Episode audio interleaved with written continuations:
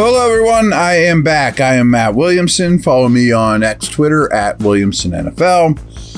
And don't have a lot of uh, optimism to spread your way after you know reviewing things, letting it settle, watching it again. So here I just got a bunch of notes, as I usually do the day after the game. As you haven't figured out by now, the Steelers now are the first team in NFL history with back-to-back losses to teams that were at least eight games under 500.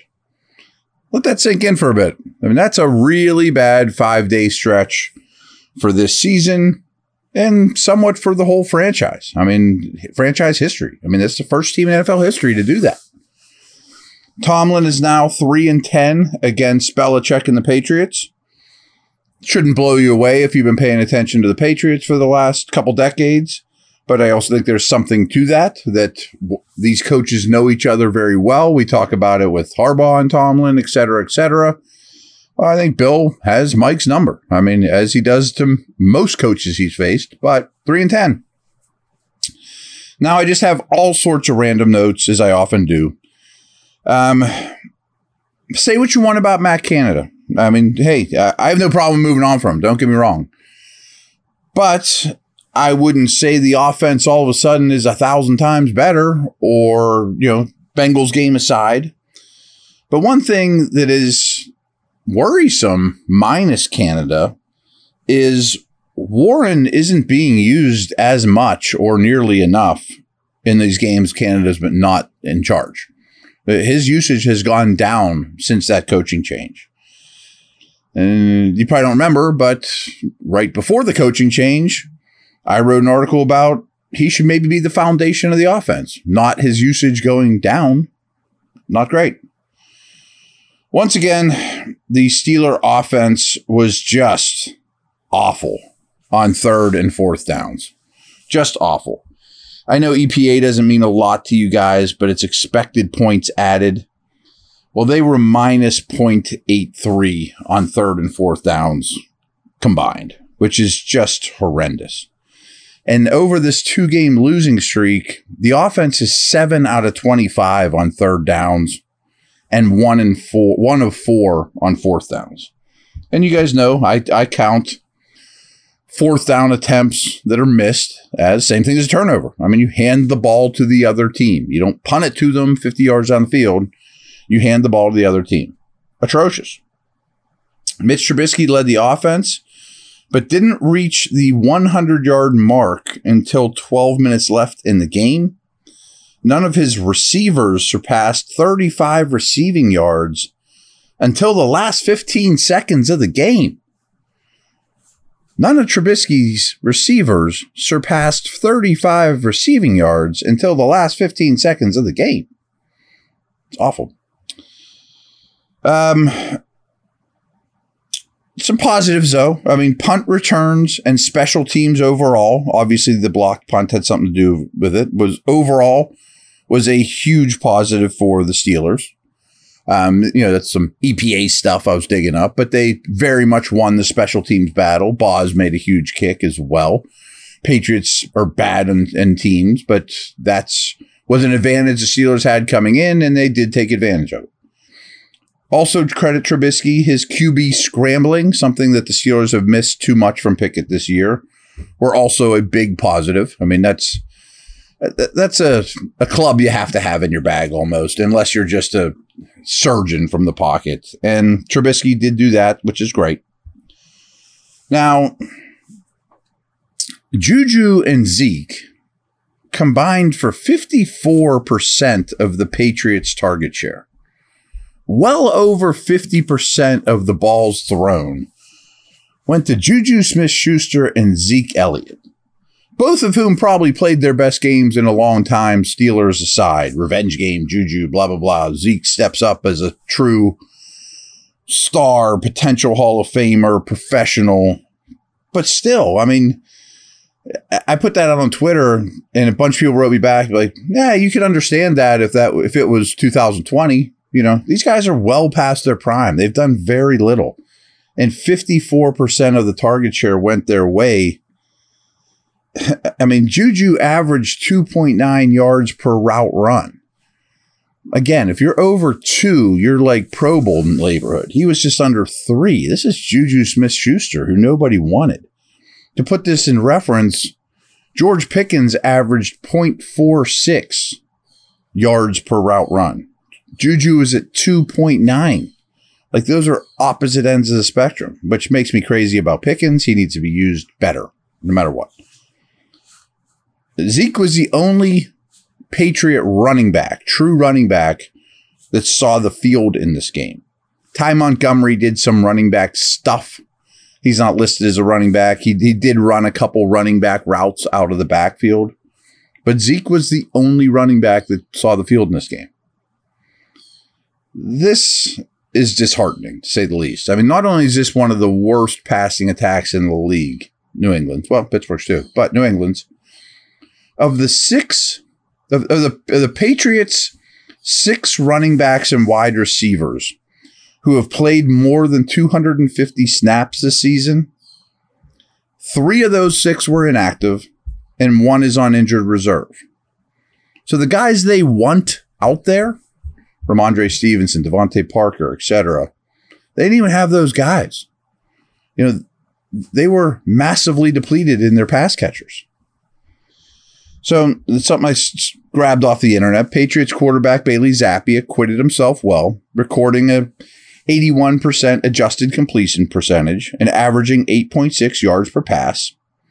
His one turnover worthy play ended up getting picked off at a pivotal point in the game as well.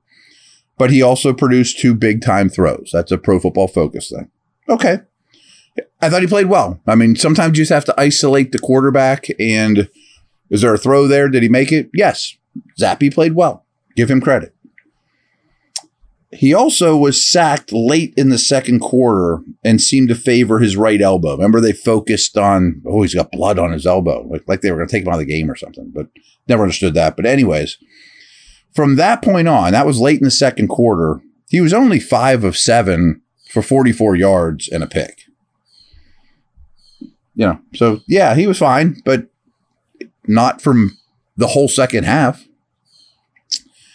More pro football focused stuff. TJ Watt won't stand out on the snap on the stat sheet for this one. In fact, he managed just two pressures across 24 pass rush snaps. However, he won six other pass rush snaps and didn't result in pressure because how quickly Zappe got the ball out. That's certainly becoming a trend. Teams are getting the ball out of their hands.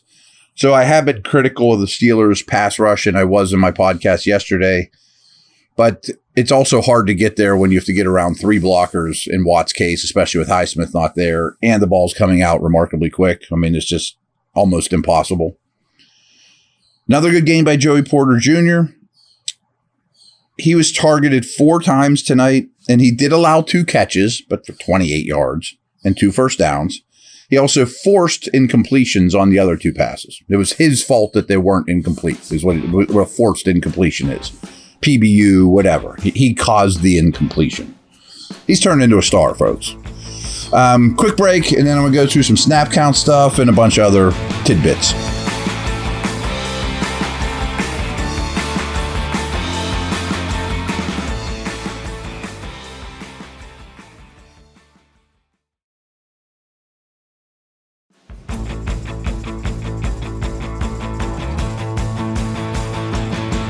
All right, defensive snap counts for the Steelers.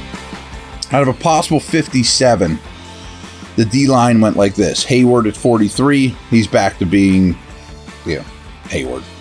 Ogunjobi, 38. Only 17 for Benton, but we also got 17 for Adams. And remember, Benton got banged up in this one. Watts played 15 and played them really well again. I'm really starting to like Watts. Loudermilk played 10 and wasn't good. On the edge, we got 52 out of Watt, 45 out of Herbig. Remember, Golden was inactive for this game. Bad day for him to be inactive. And Highsmith only played, only lasted 17. Hopefully he's back for Indy. I haven't heard anything of that report either way. Roberts, I give him all the credit in the world. He was out there for 46. Walker for 25. Yuck. Martinez for 21. We'll get to that in a minute. Robinson for only six guys, the Robinson experiment's over. Forget about him. I mean, he's he's not in the equation. At safety, it was Minkah for every snap. Kazee played 51. Trenton Thompson played 30. Porter also played every snap. Peterson only missed three. They're your corners now, guys. I mean, and then Wallace for 18, Sullivan for eight. In terms of skill players on offense, there were 70 possible snaps here. Pickens was out there for 60, Johnson for only 48. And I'll dig into that in a minute. But that is noteworthy, alarming, interesting, whatever you want to call it. Allen Robinson for 41. Calvin Austin for 21. Get to that as well. Boykin for 8. Amongst the tight ends, 48 for Freiermuth, 30 for Washington, 11 for Heyward, 4 for Williams. And the running backs basically split it Najee 40, Warden, Warren 37. The Steelers also ran seven plays in this game with Harris and Warren on the field together. Usually it's about one, and they hadn't used that more than twice in a game since week seven. So that must have been some reason for that in terms of this specific game plan. I don't think it was an injury related thing, but they got both of them on the field much more. I know seven snaps doesn't sound like much, but much more than they have been. So this is from Pro Football Focus's fantasy stuff, and it's pretty interesting with Diontae, and in some ways it's concerning.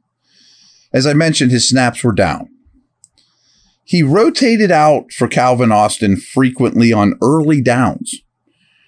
And this was a real tell that the Steelers were going to run the ball. You wouldn't think that. But so since he came back in week eight through week 13, Johnson's been on the field for a, a little over two thirds of the Steelers' run plays.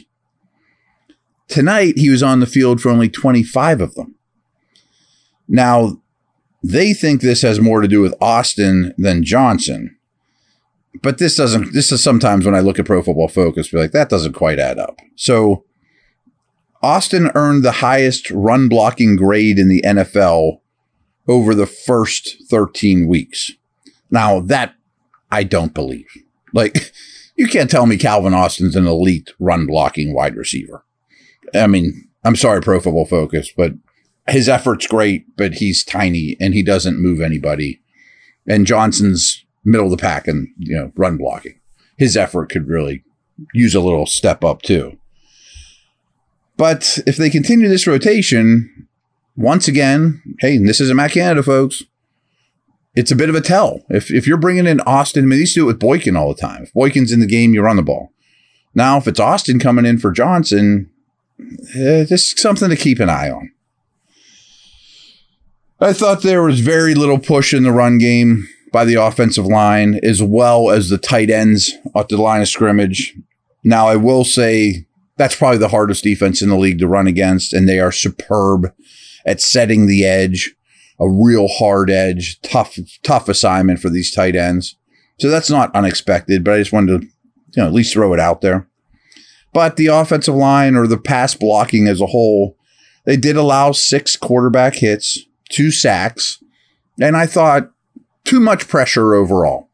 We talked a lot about their blitz pickup, their blitz problems in general. That was part of it, of course.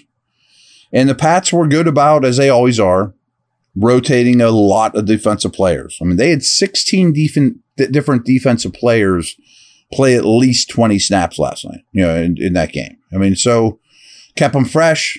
Uh, they are always in and out of the game. They that's something they've used even with a lot of injuries on defense that they're dealing with. Now, I thought Blake Martinez played really well in his first game, and Walker was awful. I think based off that limited tape, Martinez and Roberts have to be your starters. Now you hope he can hold up and, you know, it's easy to play half a game. You know, how can, how's he going to hold up week after week? I think you need to find out. Uh, Trenton Thompson is now getting exposed in a big way. So might have got too excited about him after a couple good games. And frankly, I don't think Kazee's an NFL starting safety. Like it'll shock me if on opening day next year someone counts on him as a starter, maybe even worse than that. Um, Patrick Peterson was good in this game, and no one seems to want to give him credit, but over the last month, five, six weeks, whatever, Patrick Peterson's done quite well. I mean, so he is not the problem. And my last nugget here is they didn't get much out of Ogunjobi in this game. I mean, he played a lot, had some matchup, you know, had a matchup that wasn't brutal. Need more from him, you know, all things considered. So that's where we're at. Uh, heading into the weekend. Not sure when you'll hear from me next, but have a great one. Take care.